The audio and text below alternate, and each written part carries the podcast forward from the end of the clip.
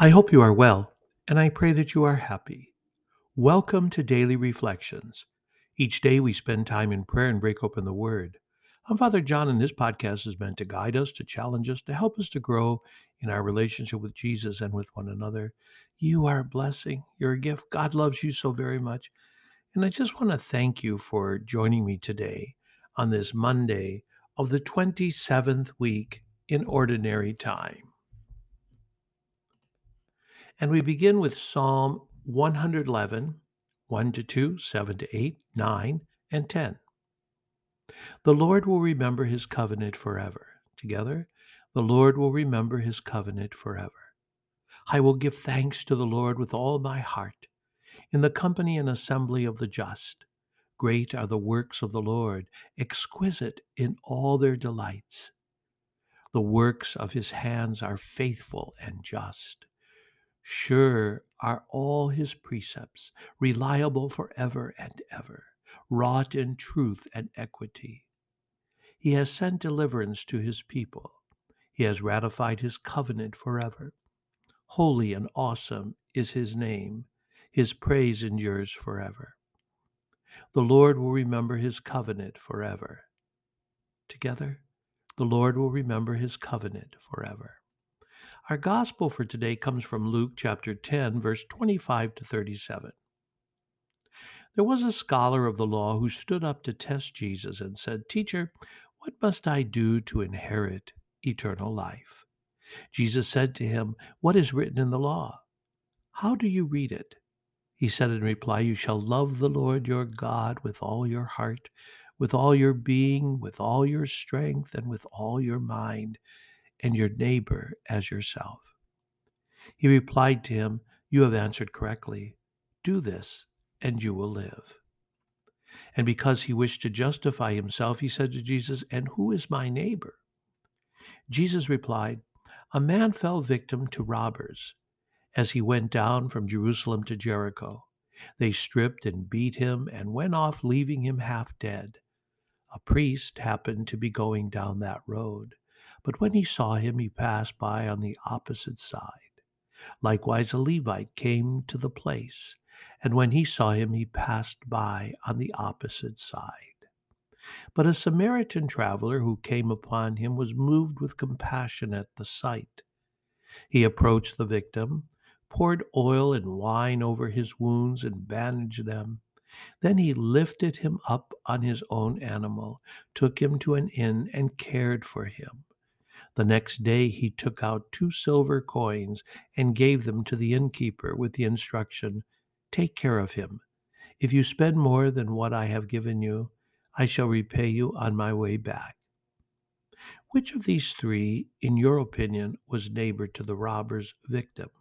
He answered, The one who treated him with mercy.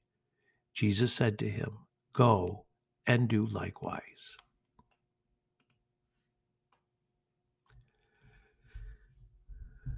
Just picture someone walking up to Jesus.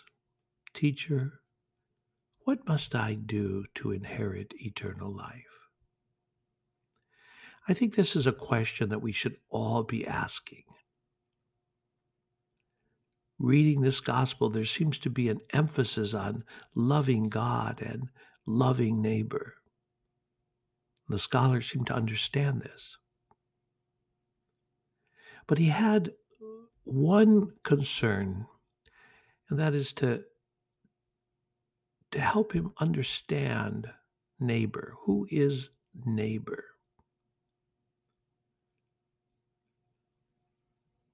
To know what to do to eternal life, I think it's important that we focus on that man on the side of the road.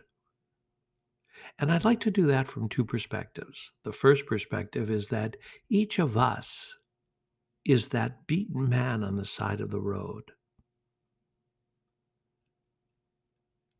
And Jesus is the genuine Good Samaritan. The man, you and I, fell victim to sin. You and I are sinners in need of saving. The sinner who has fallen and cannot get up. Sin destroys the very fabric of the human heart. Sin robs us of life and strips us of our dignity and beats us and leaves us for dead. The priest cannot save us, the Levite cannot save us. In fact, no one can except for God alone.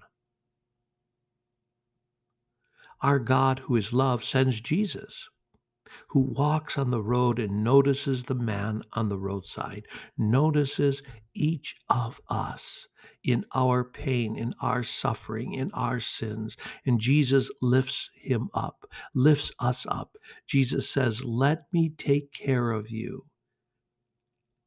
And Jesus gave his own life, his own gentle, loving hands to, to lift us up from the dirt. So, in this powerful parable, we see our, our fall from grace as well as our salvation. We see healing, we see love, we see compassion. Inheriting eternal life is recognizing that, that I am beaten down by sin and, and I need Jesus in my life.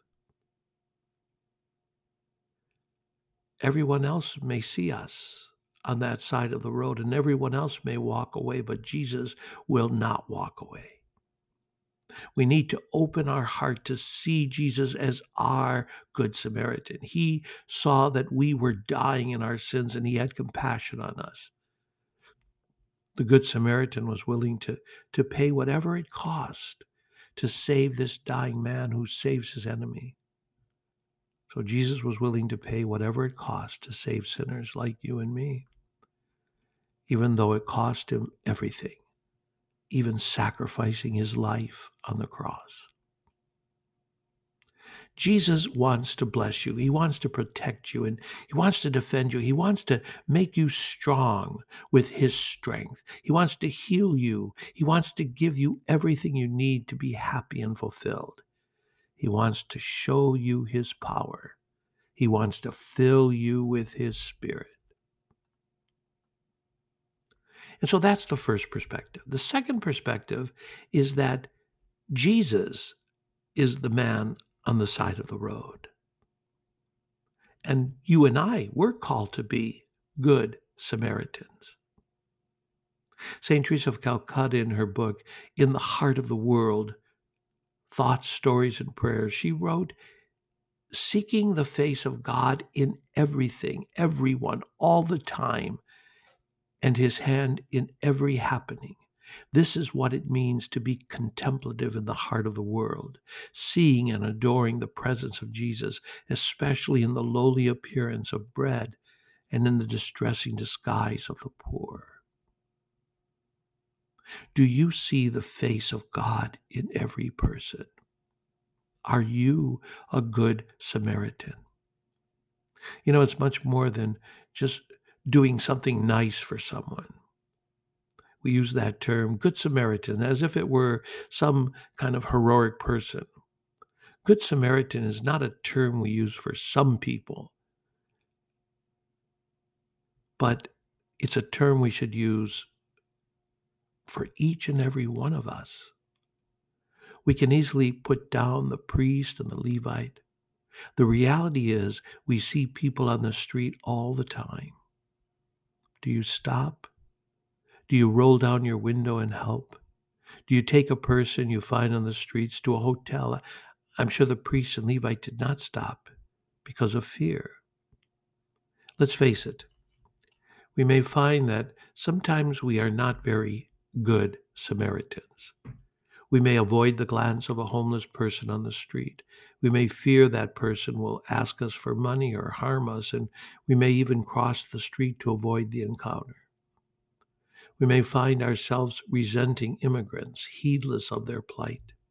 So too, we may avoid talking to a person who is troubled or elderly because we fear it would be awkward. And this list, my friends, could go on and on. A neighbor is not a label or a color, male or female, but simply a fellow human being in need of help, of support, of love. And like the priest and the Levite, we may hurry along our way. After all, we need to get on with our day. We need to take care of ourselves. It's it's not about worrying about ourselves, but we need to take care of our neighbor. Which of these three, in your opinion, was neighbor to the robbers? Victim. He answered, The one who treated him with mercy. And Jesus said to him, Go and do likewise. In the face of every neighbor, Christ is made visible.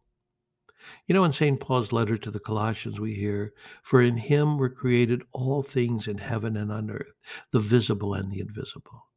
Yes, every human person is created in the image of God. We are created through God and for God. God loves and keeps us in, in being, and as His loving children, we must extend that love to everyone and respect the image of God in them. Have a great day. Be sure of my prayers.